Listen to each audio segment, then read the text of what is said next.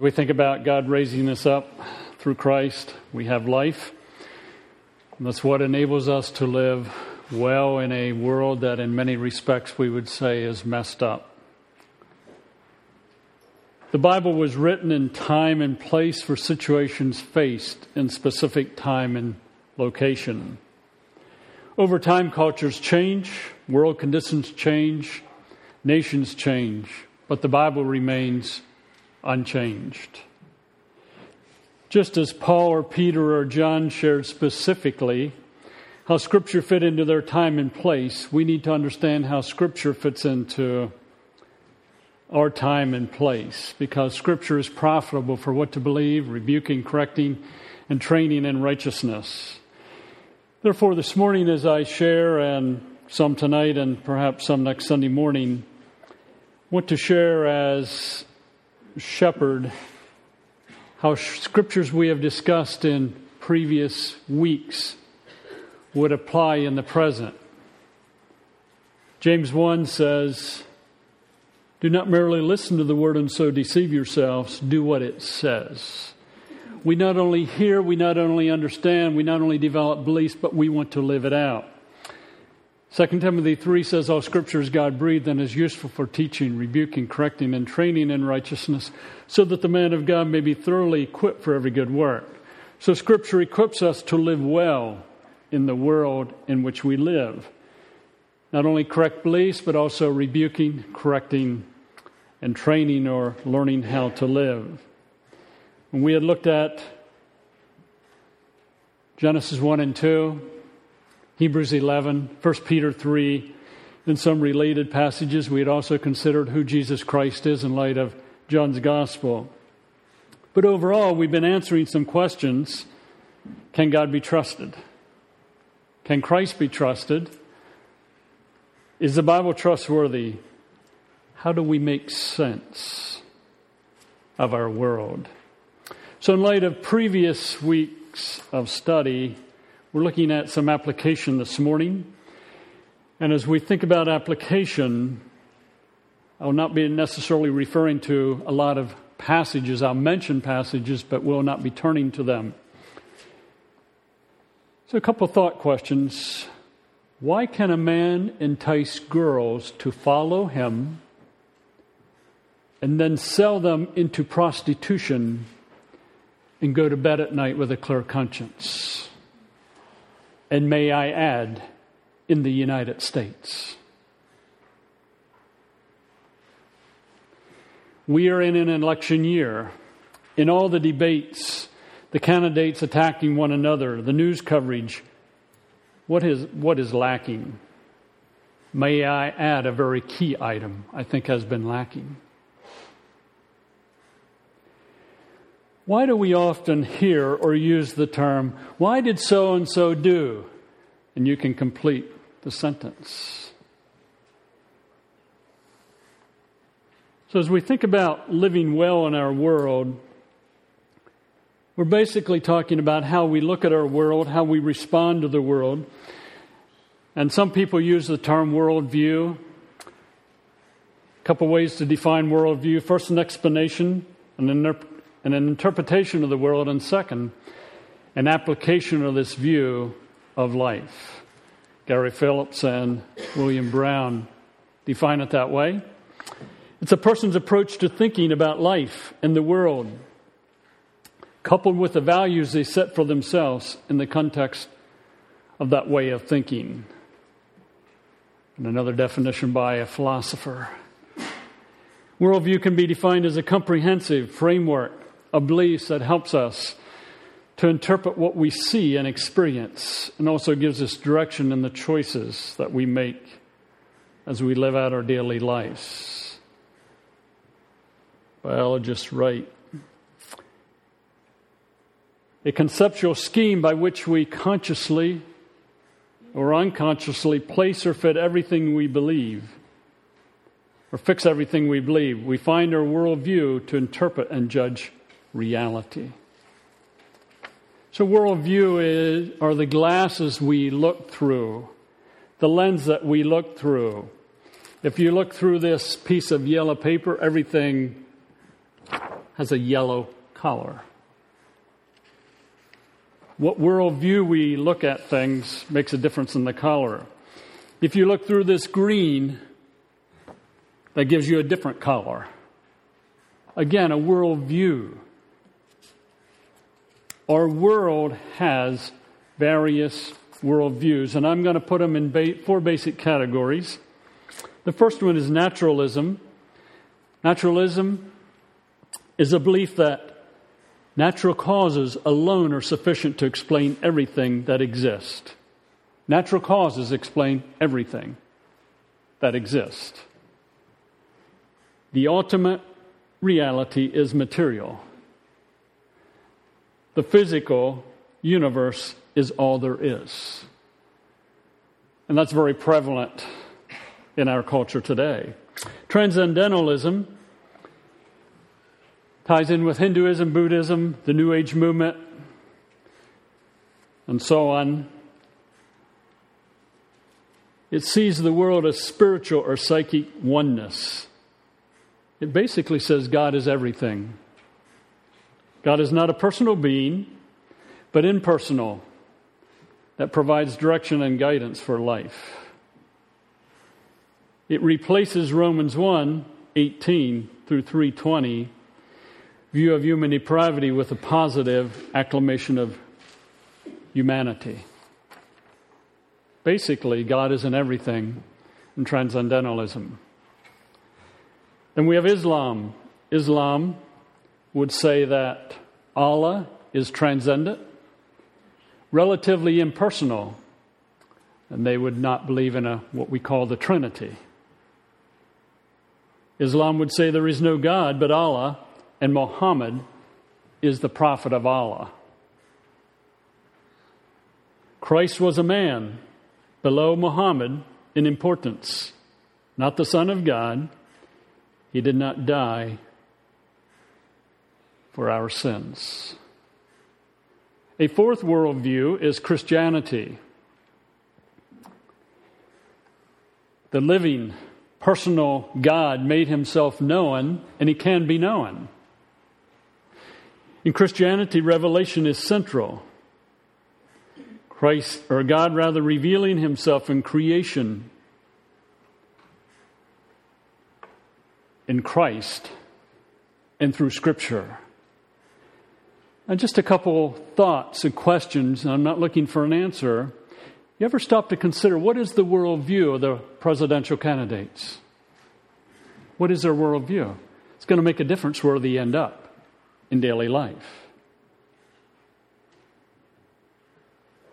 Will worldview help us to understand, a Christian worldview help us to understand 9 11 and what happened years ago?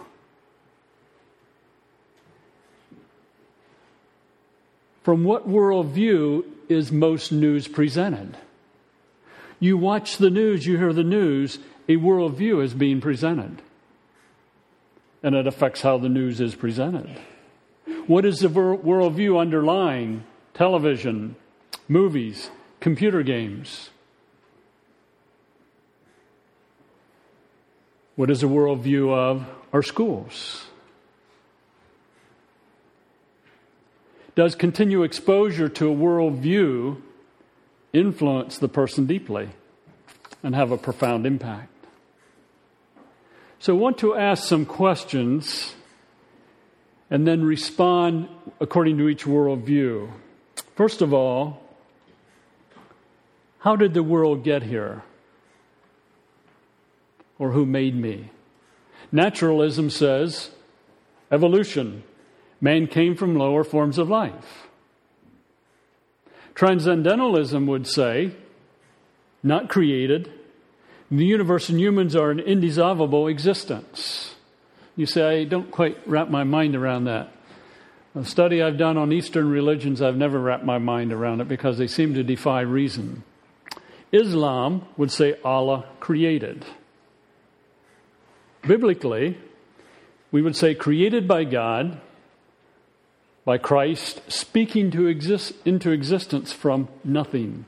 Genesis 1, which we looked at, John 1, Hebrews 1, hundreds of references in the Old Testament speak of creation by God. Romans 1 again speaks of that.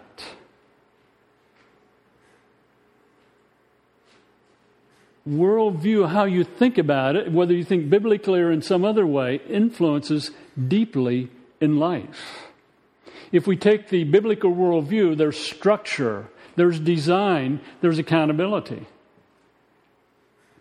If you take the other three, that is not present. What happens if you go the no creator route of naturalism and transcendentalism? That leads down a path of a free for all. You do what you please. If you take the whole issue of the abortion debate, that goes back to how do you view life? Do you believe in a creator or is there no creator? How do you respond to that? You ever stop and think about no creator in terms of relationships? If there is no creator, then you use people for your benefit. So it's okay to go out and lure young girls to sell them into prostitution and make money because there's no creator. It is okay to wipe out hundreds of others to promote your religion because there's no creator that extends grace. Second question Who am I? Who are we as humans? Naturalism would say, again, evolved, you're basically good. Transcendentalism would say, you're one with the universe. There's an indissoluble unit. We're go- we are God. God is everywhere, God is in everything. Islam would say you're created by Allah, naturally inclined towards true religion, Islam, and you're born good. Biblically, created in God's image for fellowship with God. But sin separates us from God. Genesis 1 and 2. John's Gospel, Ephesians 1, 2, and 3 all talk about that. And we looked at some passages earlier. Now, think about a biblical worldview. If we're created in God's image, we have the Trinity God, Jesus, and the Holy Spirit. What do we have relationships? We're relational beings. Biblically, it explains why we're relational. Islam, transcendentalism, naturalism does not explain that. It also deeply influences how we treat others. If we're created in God's image for fellowship, we're not free to kill. We're not free to abuse because the other people in our lives are created in God's image.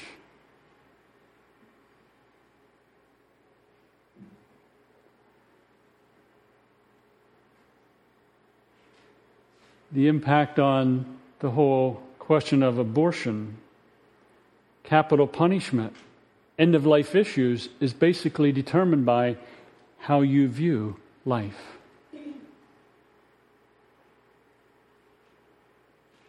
See, if there is no creator, then when you get old, like I am, or like some of you are, and you have a lot of problems, we just eliminate you.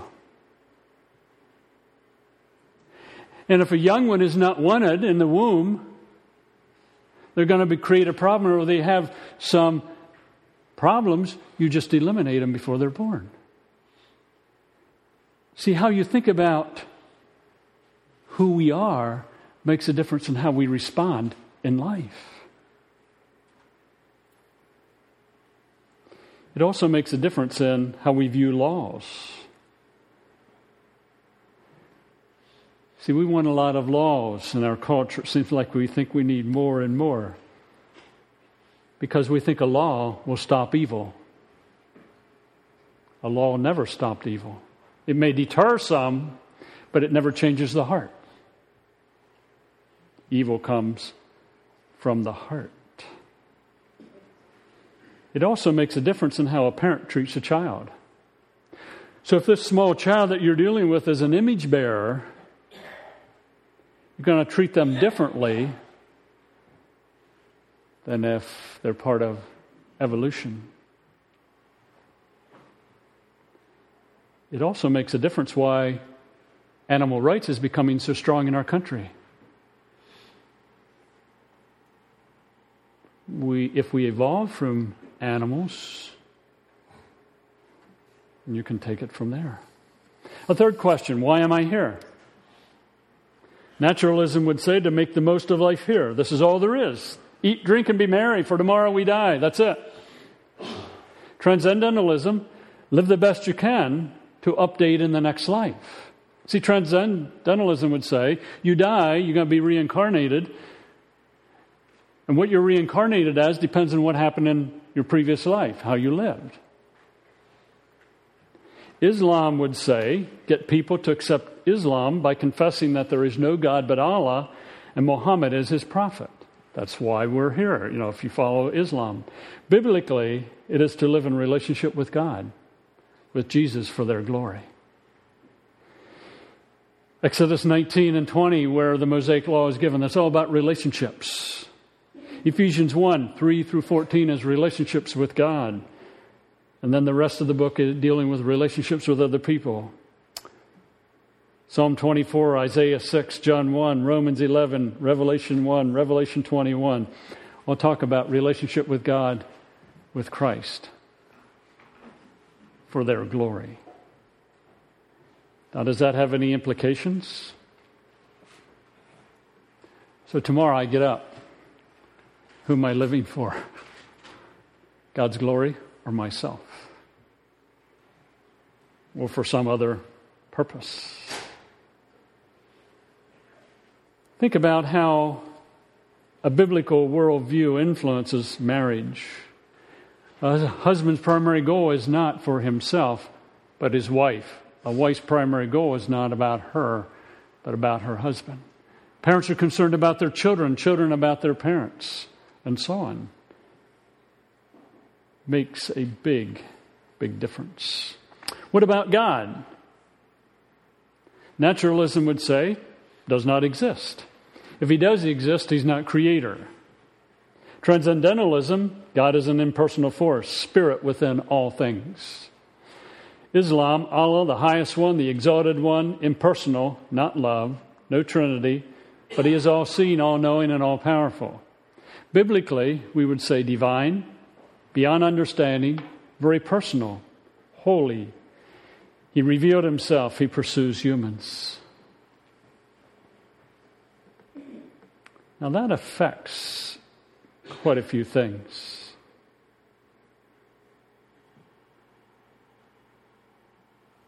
naturalism, transcendentalism, and Islam, you don't know God. He's impersonal. Biblically, God is personal. We can be related to Him.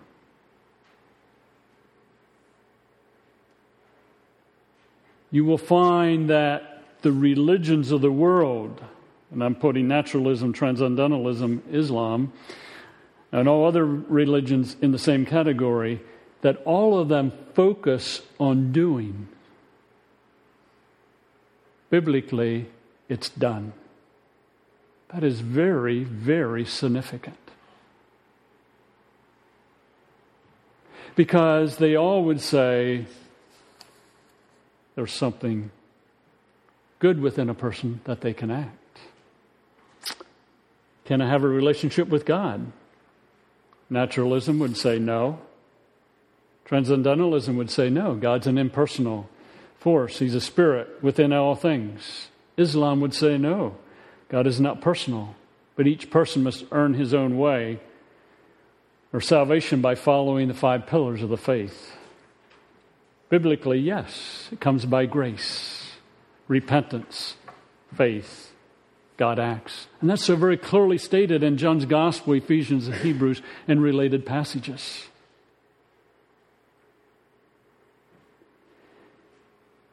So if I can be related to God, that makes a big, big difference in daily life versus thinking I can't be related to God or there is no God. So we get up tomorrow morning, we go about our daily dozen. There's no God. Or there is a God, and I have a relationship with Him, and I want to be sensitive to Him, I'm concerned about His glory. I think it also explains why so many people in our world are never content. They have to have a new car, or a new house, or new clothing, or more money, and so on. They just want more. If there's a relationship with God through Christ, He's the source of satisfaction. So we may want, but we realize our satisfaction is in God and in Christ. He brings contentment. It makes a big difference, too, in how we suffer. Those who have a relationship with God with Christ suffer in a different way than those that don't.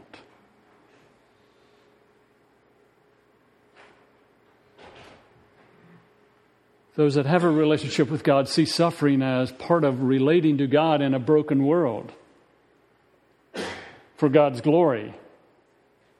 When there is no relationship with God, there is no value in suffering, there is no benefit in suffering. So, what do you want? You just want to get out of it.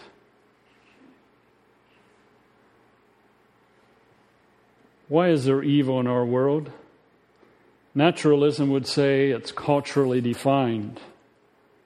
And it comes primarily due to ignorance. Transcend- transcendentalism would say evil is an illusion. You think there's evil, but there isn't. Islam would say you're born good, moral weakness of humans is the reason for evil. You're perverted after birth by your environment. Biblically, human rebellion beginning in Adam, thus all have a sinful nature. Genesis 3 makes that clear. Romans 1, Ephesians 2, Romans 5, 12 through 20. Makes a big difference in how you address evil in the world. What do we tend to do in our country? We make another law and then another law, and then another law. And laws can be good, they can deter evil to an extent. But law never addresses the heart. God gave Israel the Ten Commandments plus many other laws. What was their purpose? To point out to Israel that they could not keep the law.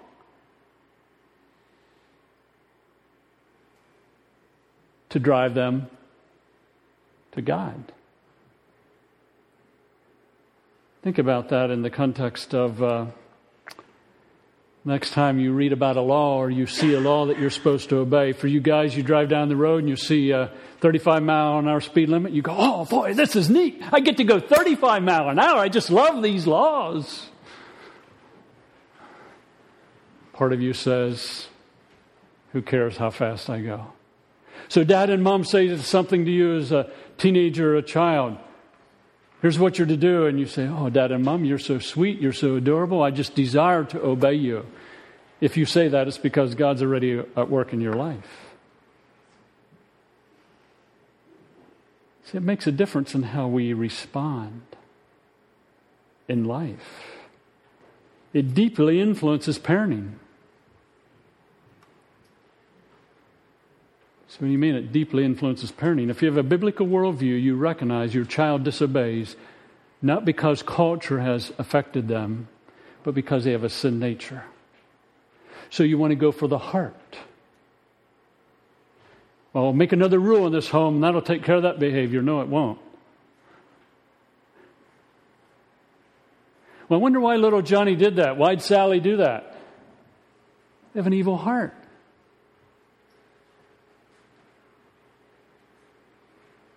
A biblical worldview says you need to address the heart, not merely the action. It also makes a big difference in relational struggles. In relational struggles, we get defensive. Blame our wife, blame our kids, blame our parents, blame the government.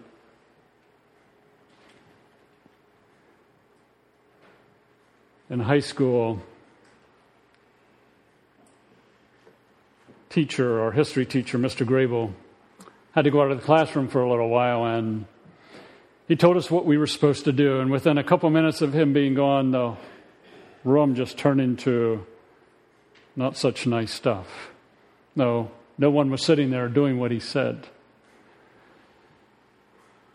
May have been an exception of a couple people, but he came back in and he said, What's going on here? How many hands went up and said, I just want you to know that I was wrong. I was involved in this and I was wrong. No one raised their hand. So he could say, What happened? Who started this? He may as well say the whole class is guilty. See, it makes a difference in how we handle things. It makes a difference in our criminal system. So we have a criminal, they're in trouble. We can put them in prison. But prison will not reform them because they don't need reformation, they need regeneration. And I'm not opposed to prisons, don't get me wrong. I'm just saying they will not reform. Regeneration is needed. How we think, what we believe, makes a difference in moment by moment living. Makes a big difference in home life.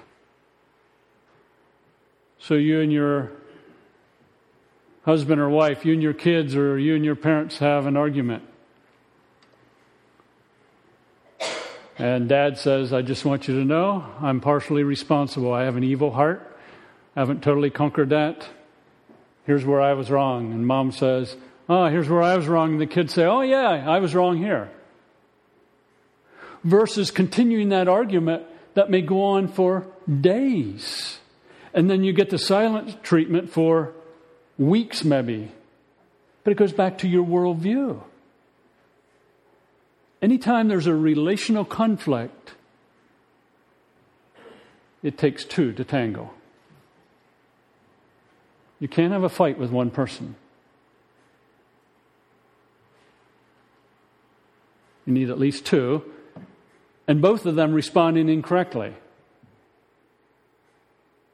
Because Proverbs says a soft answer turns away wrath, but grievous words stir up anger. So someone gives a soft answer.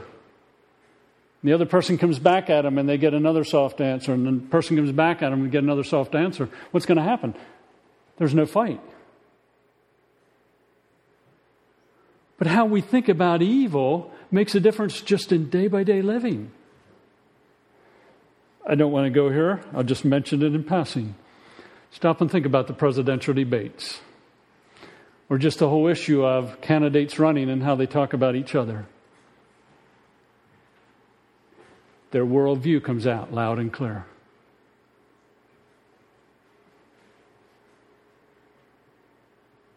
And I'm not saying who to vote for, that's beside the point. I'm not saying you've got to vote for someone with this worldview. That's but how we think is seen and deeply influenced. In terms of our culture and our daily life. And obviously, we take the very strong position of biblical because it's the worldview that makes sense of the world in which we live and what has happened in our world.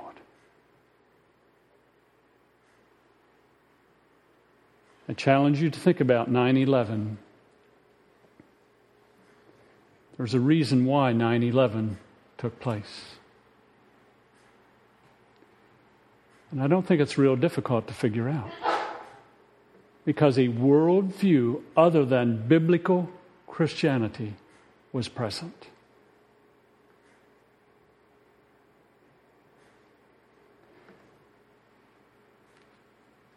So, as we think about God, we think about Christ. We think about Scripture and looking at some applications of Scripture this morning, what we discussed in previous weeks. It makes a difference in how we live. So you go off to college. What's the worldview? You send kids to school. What's the worldview? Let's help one another and spur one another on towards a biblical worldview for God's glory. Lord willing, we'll touch on this some next week also. Father, we thank you for Scripture. We thank you for Christ. And we thank you that what you have revealed to us through creation, through Christ, and through Scripture does give us a framework to understand the world in which we live. May we be effective salt and light in our world. For it's in Christ's name I pray. Amen.